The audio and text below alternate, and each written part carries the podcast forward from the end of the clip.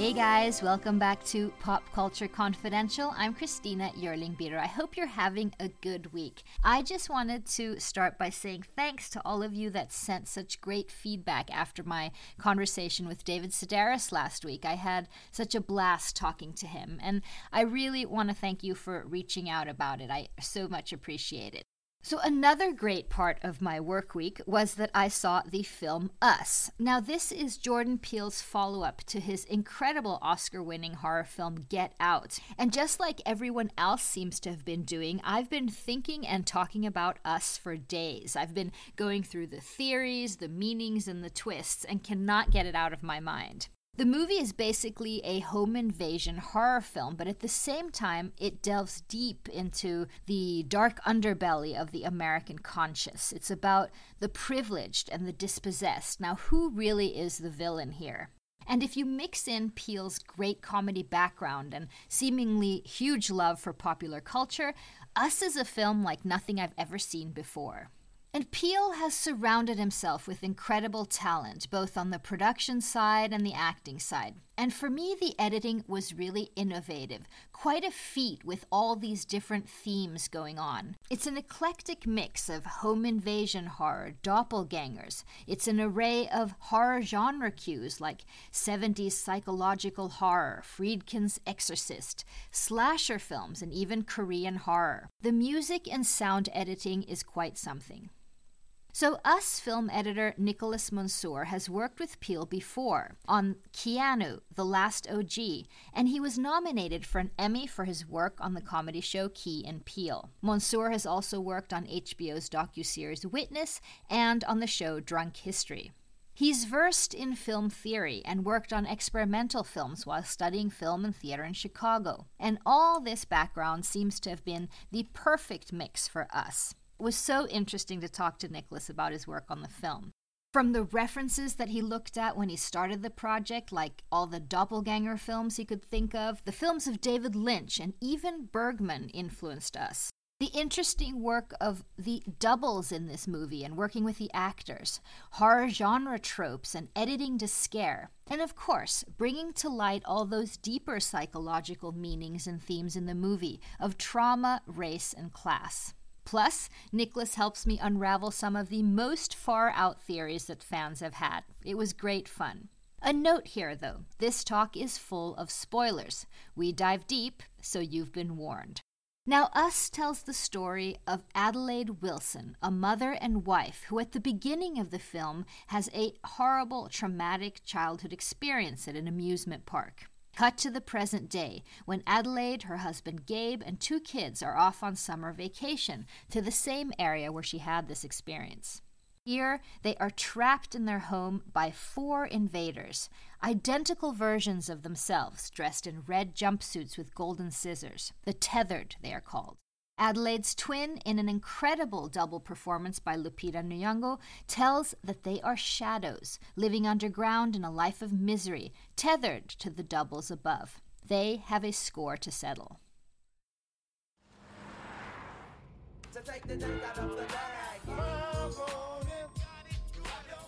That's a classic right there. What does I got five on it mean? It's about drugs. It's not about drugs. It's a dope song. Don't do drugs. Get in rhythm. There you go. There you go. Can't believe how big Dave got. Did you hear Gabe got a boat? He's kidding, right? He's not kidding. Hey, I think it's vodka clock. Oh, yeah. Where's Jason?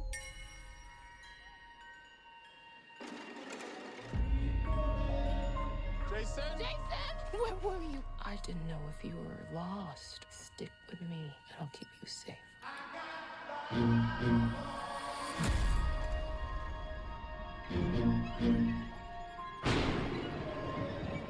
There's a family in our driveway. It's probably the neighbors. But y'all scared of a family? Hi, can I help you? Zora, Put your shoes on. If you want to get crazy, we can get crazy.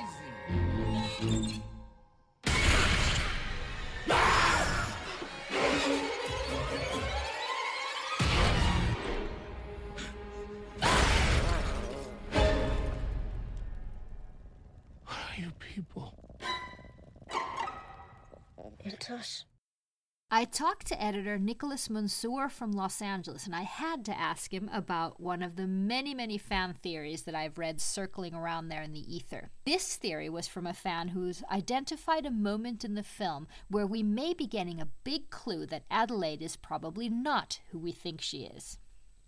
One of the crazy theories on the internet that I read, or, or may not be crazy, that that's why I'm asking you, is that at one point you, um, one of the um, people who've written thousands of theories about it said that they noticed that Adelaide was a uh, had switched because in the car the first time that they listened to I put five on it. When she turns Yeah. around to her son, she and asks him to get into rhythm. That she's she doesn't. That she's really bad at holding the rhythm. Is that did you? Well, I'll say this. Okay. I don't want to shut down anybody's theories because I, you know, that's that's a huge part of it. Jordan's films are meant to be dialogues with an audience and what an audience brings to it. I I think that particular theory emerged in Mhm. response to the trailer.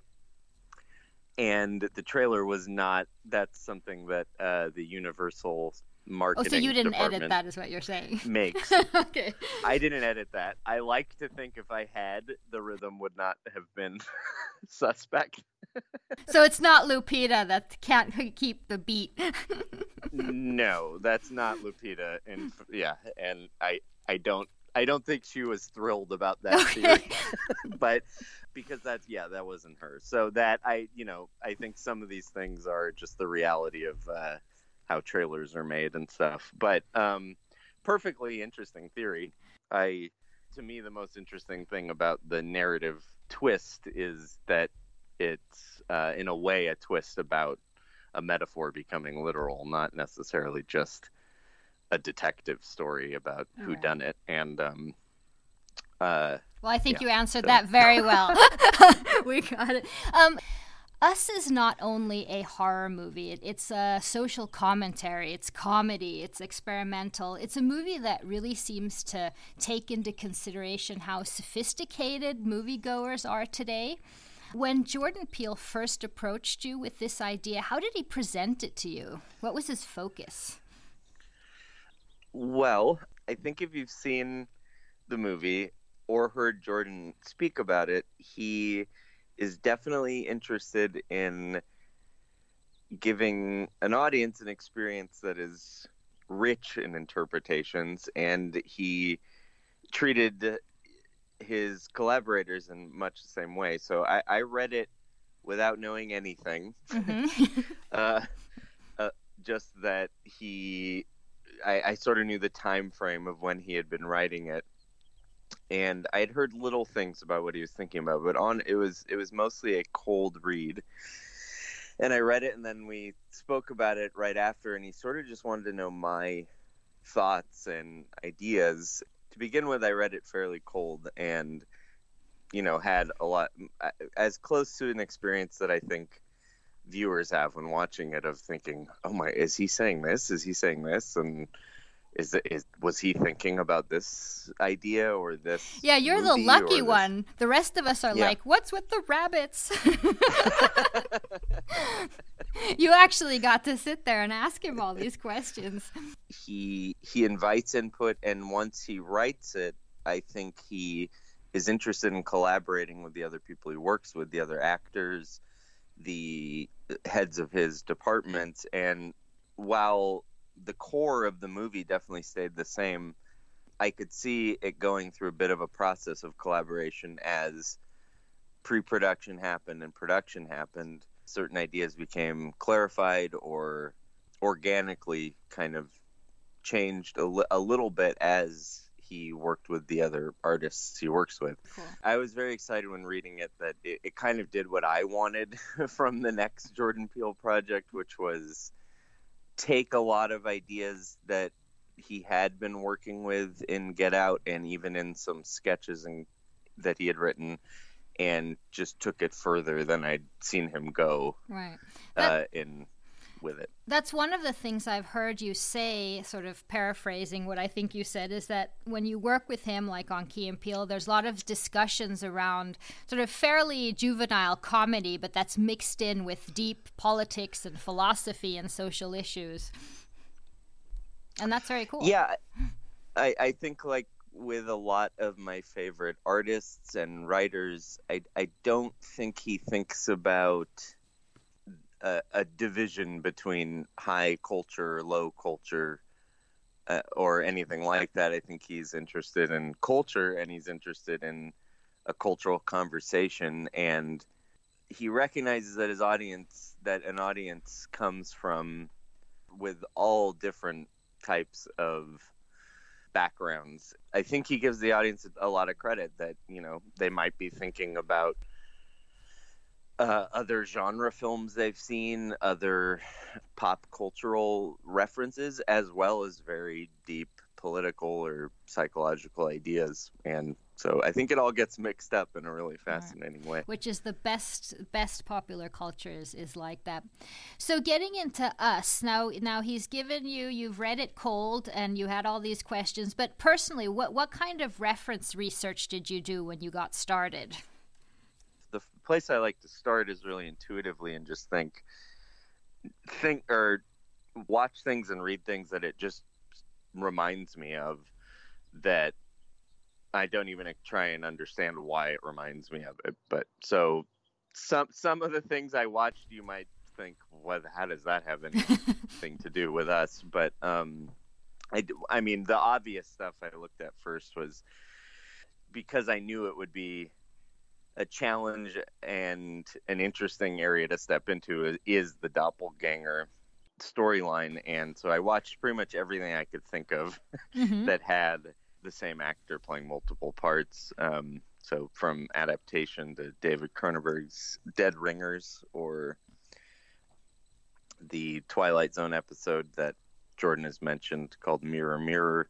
A lot of those, as well as some of basically all the things I've found most terrifying in film. Um, I, I I personally find some of David Lynch's work to be oh yeah the most deeply terrifying. I don't know that he doesn't work in the same way of jump scares or monsters, but he will create scenarios and imagery that sticks with me for months and that I'm I'm fascinated with how filmmakers are able to to do that.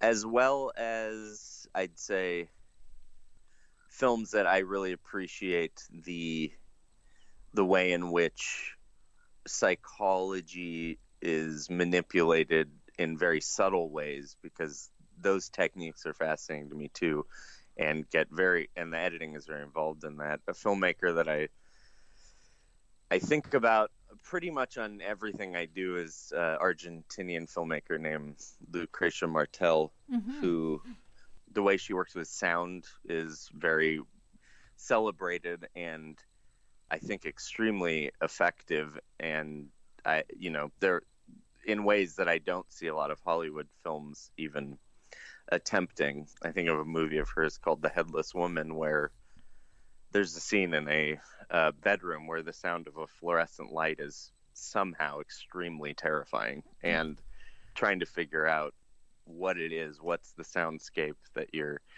in and why does that why do those techniques affect you watching it the way they do. Mm-hmm, mm-hmm. You were mentioning the doubling of the characters. Um, now, this must have been a particularly you know big part of your work in the editing room. Could you could you break that down a bit? How did this work in terms of the actors, the special effects, and then in in your for you guys in the editing?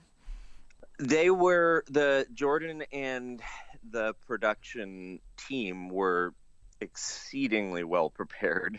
They had shot listed and storyboarded with Mike Gioulakis, the DP, with Grady Cofer, the visual effects supervisor from Industrial Light and Magic, and with Lupita and the other actors, had really had a very solid concept of uh, of how each scene would be approached in the filming and how to get the material we would need not just for you know the the the smartest the smartest directors know that as much as they think they know exactly the movie in their head you have to capture some options while you while you have the production up and running you have the sets built you have the actors because your ideas will change a little Mhm. bit in the editing room so they were very well prepared to very technically you know they used photo doubles as well as stunt doubles so that if there needed to be a shot where you saw the bodies of a doppelganger pair in the same shot they had all the lighting references they needed uh, to to do a face replace or we did a lot of split screens.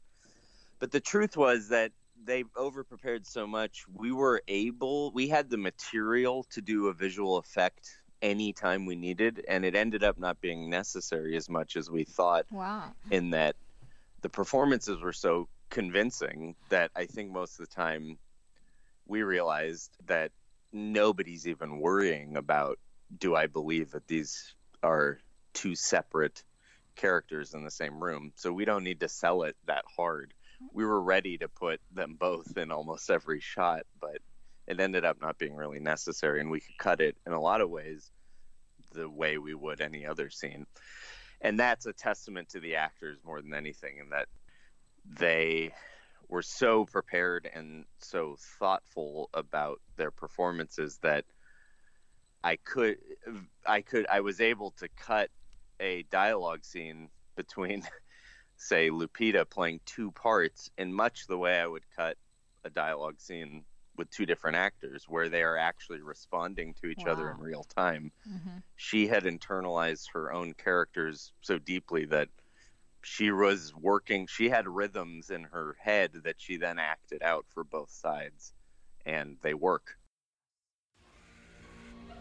They think like us.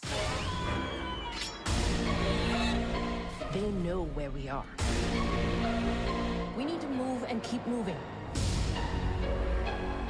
They won't stop until they kill us.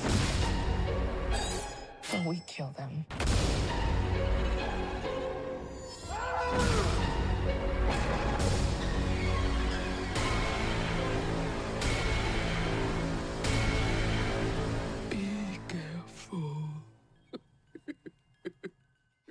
So I'm a huge horror fan, but maybe more of the sort of psychological, you know, Mhm. Friedkin Hitchcock type of thing. Um, so so Yes. um, I'm not that great on the slasher jump scare. So ex- excuse me if I've missed things that have happened in the past few years. But I feel like this movie, one of the coolest things is that that there's not really a lot of jump scares because they're already in the frame. You're like we, the audience, are seeing them in the doorway, and then we're like. Um, yes. you, you if you know what I mean that, that that that it's very slow and I really appreciated that. Can and was that something you thought about in in the editing? Absolutely and it's something jordan thought about and mike the dp thought about it in the lighting and the the way they staged scenes as well. I i could feel a bit of a picking up of some of the traditions of like you mentioned 70s psychological horror and uh, like friedkin or right and even some kind of hitchcock like techniques um, or i you know i think of some even some bergman films which were some i watched as well like which ones Glass- did you watch Rick? well through a glass darkly i think was a a big one um i basically those the idea of horror and horrific feelings emerging from a quiet room with a couple of characters in them is Right. something that Bergman was able to do and even imply very deep uh, supernatural concepts but with very little evidence of it on screen and that's a kind of magic I, I know we were interested in in attempting to capture and uh, that has to do with music and pacing and performance and writing.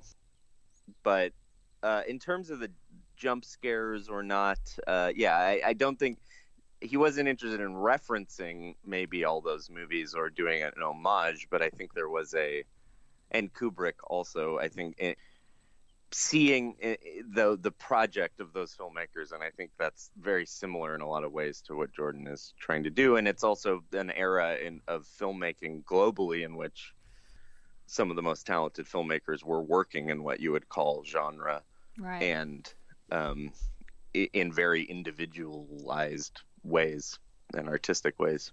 I mean, the scariest thing in in in well, not the scariest thing, but one of them is just sort of that it is so slow that the family is just standing in the driveway that they can like i mean normally you look out the window once and they're there and then you look out the window oh my god they're gone and you're like oh they're all over the house but they're still there and then they're yeah. still there and that's like that was that was what i thought was incredibly interesting as yeah as did i and i think um, jordan is in a way a, a much he's sort of the most omnivorous viewer of horror i know and so I think he had a very good sense of maybe what audiences have seen enough of for a minute and mm-hmm.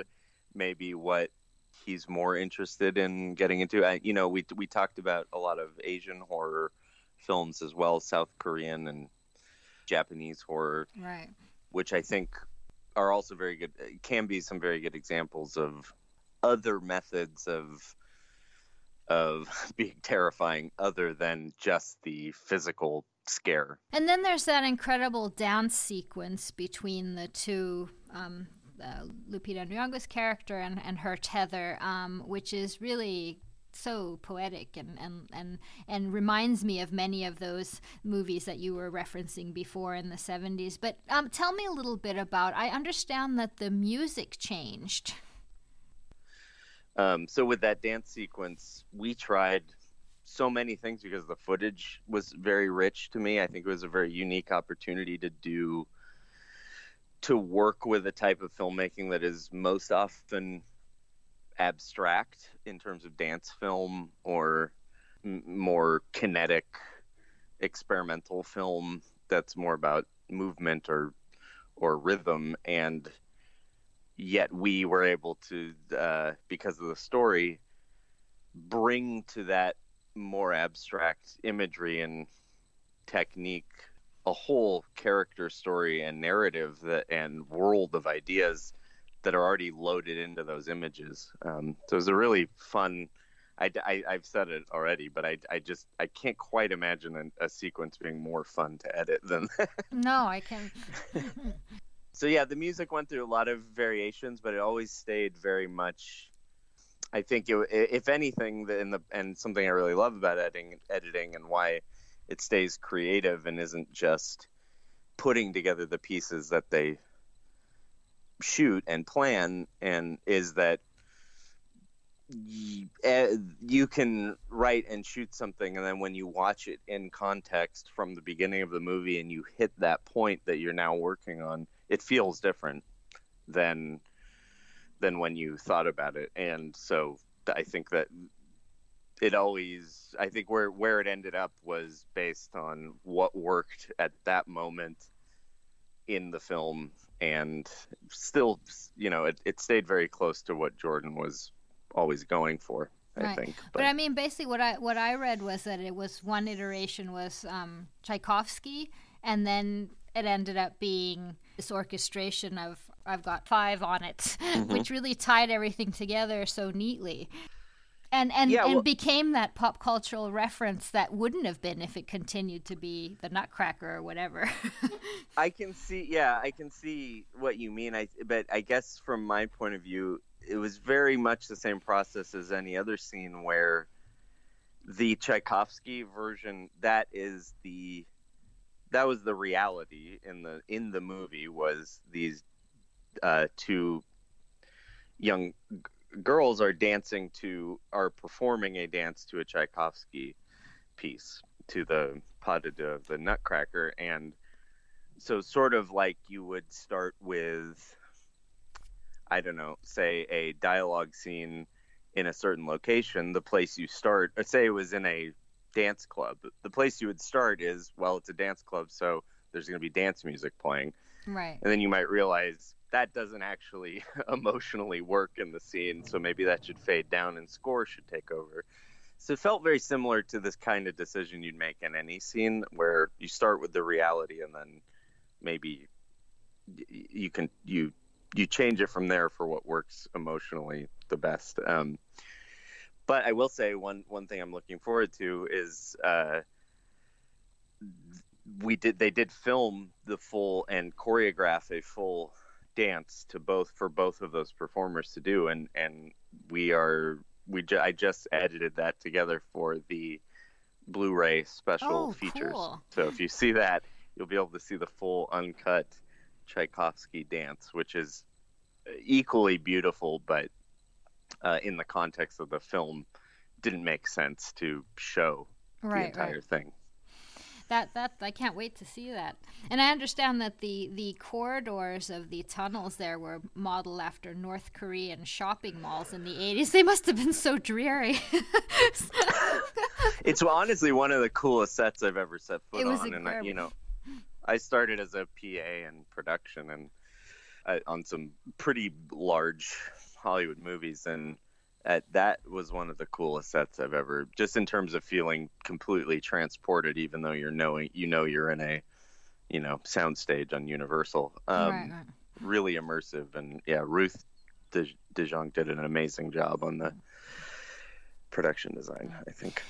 So we've been talking a little bit about all those horror tropes, but getting into the other incredible part of this movie is this that these meanings that we're all trying to figure out that Jordan Peele and, and you guys are building a story that, you know, sort of maybe about the privileged and, and those who mm-hmm. feel left out and the dispossessed and, and how did you work in terms of editing with that part of the story?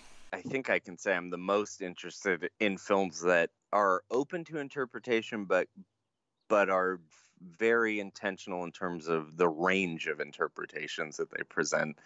So, uh, while I think the film attempts to retain, allow the viewer a, a the ability to continue to think about it during the movie and after the movie, and come up with different possibilities. I think it's within a range of possibilities, and so it still has a political standpoint and it still has a social message, but within that, I think you're able to continue to think about it critically. And so it doesn't prescribe one allegory in, in any way, I don't think. Um, although I think some people are certain it does because they're certain their reading of it is correct. But But that's what makes Um, it so great that it's open to interpretation. It does, and it's something that you know a lot of filmmakers I really respect, or even writers and other artists talk about. It's something David Lynch talks about, which is if you really go deep in your creative process and you are, and you are tapping into images that really move you and excite you. Very often, those will be ones that are very difficult to actually explain right, right. and and if you can keep that and and transfer that to an audience i think that's that's a really fascinating process and i know that we were careful and i, I was you know in a way i often feel sort of this responsibility to footage knowing how much work how difficult the emotional work especially in a film like this where lupita is carrying the the film from scene to scene with these two different characters. The amount how difficult that work is that she did of inhabiting those emotions. When i get that footage I, it feels sort of sacred to me mm-hmm, and mm-hmm. i want to make sure that that psychology i'm not messing up in the editing of it or you know jumping from ener- the from one energy to another that just happened because we decided to cut out a line in between two lines. And so uh, we were very careful to make sure that the film i think worked on all those levels of character psychology because i think those are the things that carry an, a viewer allow a viewer to stay immersed in a film. And the level on which this is a story about a person who had a trauma in their childhood and then that trauma continues to affect them and their family through into adulthood and they have to deal with that and go back into a darker part of their past and deal with it. That was a level that we really wanted to make sure the movie worked on. Mm-hmm. Purely psychologically and purely emotionally in terms of that character's journey because that because that would allow an audience to stay invested in the story and then still think about all of the other levels of meaning. Well, this may be a weirdly sort of specific question. I'm, I'm thinking like Sure. really that uh, in, in this example, one of the questions that we've all had that have seen is like who is the villain here? It's not sure. We don't know. I mean that's one of the mm-hmm. really interesting discussions of, of who, who is the villain. So i'm thinking in a, in a more traditional horror movie you would know who the villains are. So you would do a jump cut where they come in and they just fly on you with a knife or whatever. But here when mm-hmm. you have this type of question can you make like a could you give an example like a specific edit or cut where you're keeping that sort of secret if you know what i mean. In a weird way what we're doing is making sure that it was there the whole time. Mhm. that there was not that you could if you could hear the internal monologue of any of the characters at any moment it would you would understand what was happening. And it's only if the characters themselves are being mysterious or hiding something from themselves or other people that you know that's where the mystery is coming from. So in a weird way we weren't trying to hide anything and we weren't trying to it, it was more a matter of telling a compelling story. And so i you know i think about a moment like that i think a lot of people have mentioned as a moment when they think wait a second. What's happening in this movie or what's happening with this character? is when lupita or as adelaide when they're at their friends and neighbors house the tylers when she goes back in to get the car keys when they're trying to leave and has to confront one of the doppelgangers in the house Right. and you know uh, she makes she she takes care of business Mm. and her son witnesses her murdering someone and that's a moment that's ex- extremely loaded psychologically in terms of that uh, a moment of seeing your parents do something as a child that you don't understand yet eh, or seeing seeing your family in a different way as well as the experience of being a parent and exposing or I, I don't know i guess yeah losing some of the but yeah just being fully unmasked in a Right, way in front of your in, in front of a loved one. So and that that is a moment where it, on a second viewing means something very different and you understand what's happening in a very different way but it's there it's on screen the whole time. Yeah, she you also And- worked so well with the sound there because she was making completely different guttural noises, um, Yeah. which where you're sort of like, hmm, Well, which in a way, I think you know, I, is something I really, and here's a big, big spoiler alert, but I do think, in a way, the twist of this movie isn't a twist in terms of, oh my God, there's a plot revelation that now I understand everything different. That happens, but I think what's more interesting is that the revelation is that what you've been thinking about metaphorically, like maybe we're all the monster, maybe we all have a monster within us, becomes literal in the twist. But did you do? I mean, in terms of script, I understand how how you know one could compose that everyone's a villain, everyone's the monster. Um, Uh-huh. These two, but it, really and technically, did you guys like do something where they're always lit the same, or that the we edit it this way to sort of make it feel seamless that there are no differences between these two, really?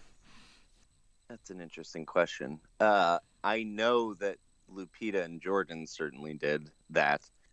But I think one thing Jordan did is he gave, along with this sort of world building he did of having, he has explanations that aren't necessarily all in the film of where this world came from, who made it, and how did it get this way. And it's, it's, it's a version of our world, but some things are made more literal, some things are tweaked and um, distorted, but it, it's you know like a funhouse version of of our world. So, and that allowed the actors, I think, because if they had a question, he had an answer, and uh, or he uh, came up with one with them, and that allowed them to play those characters with a full backstory and history. So, um, again, spoilers, but when you, if you look at you know a moment where Winston Duke's doppelganger character of Abraham is able to put on a pair of glasses for the first time, Right.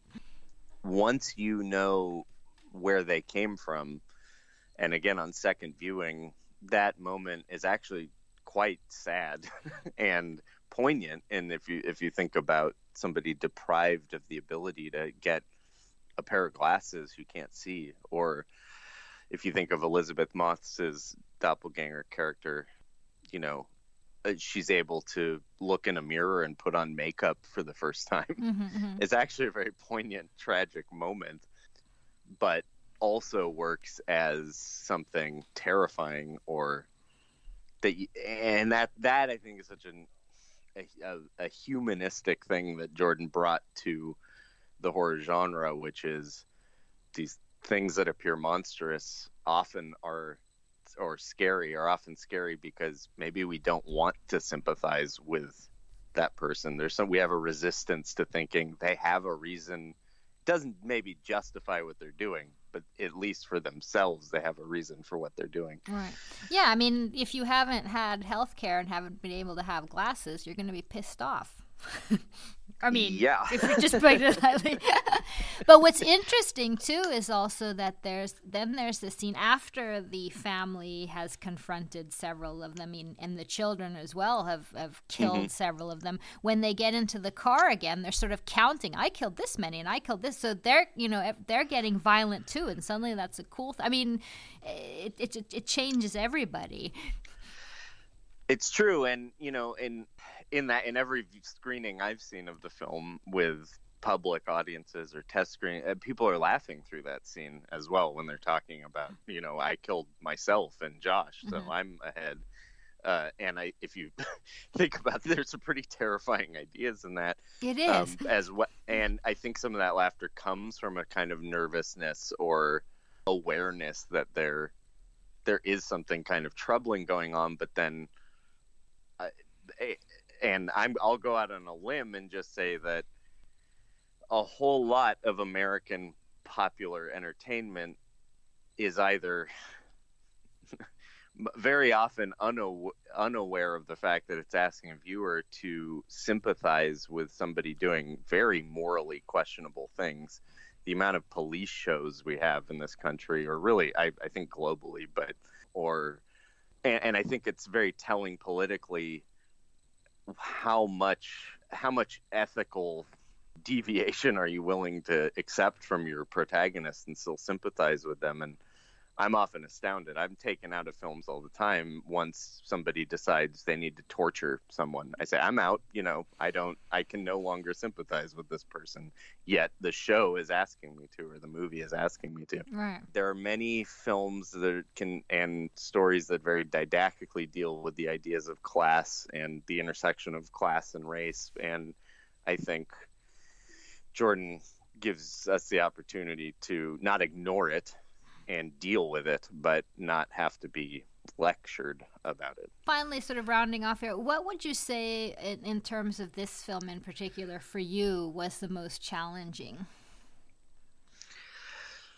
Well, um, the truth is, it was just really an insane amount of fun. Um, I I think the challenges are the, the the kinds that are most fun to me, which is I don't have any excuse. Uh, I can't blame I can't blame the material if something isn't working.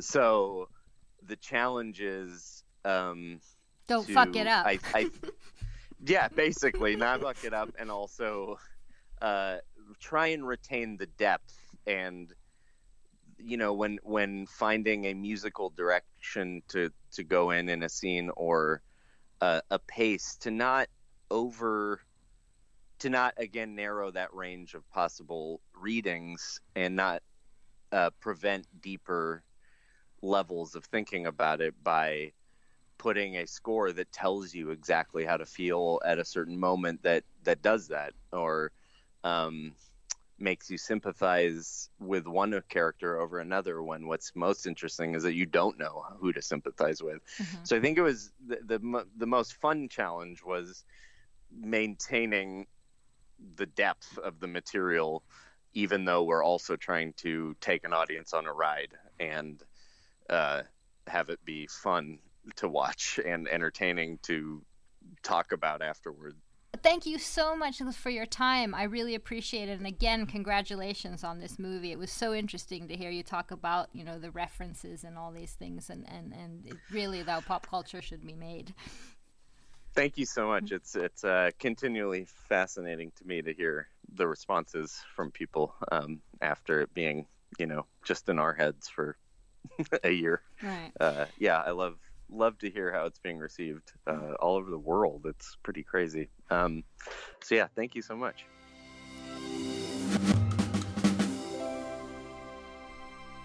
Thank you so much to Nicholas Monsour. Us is out in theaters everywhere. And thank you so much for listening. You can subscribe to Pop Culture Confidential on iTunes, Spotify, SoundCloud, or wherever you get your podcasts. And please keep sending me that feedback on the show. I really appreciate it. You can send it through Twitter at PodPopCulture or on my Twitter at Christina Biro. This show was edited by Katrin Lundell, and I'm Christina Yerling Biro. See you next week.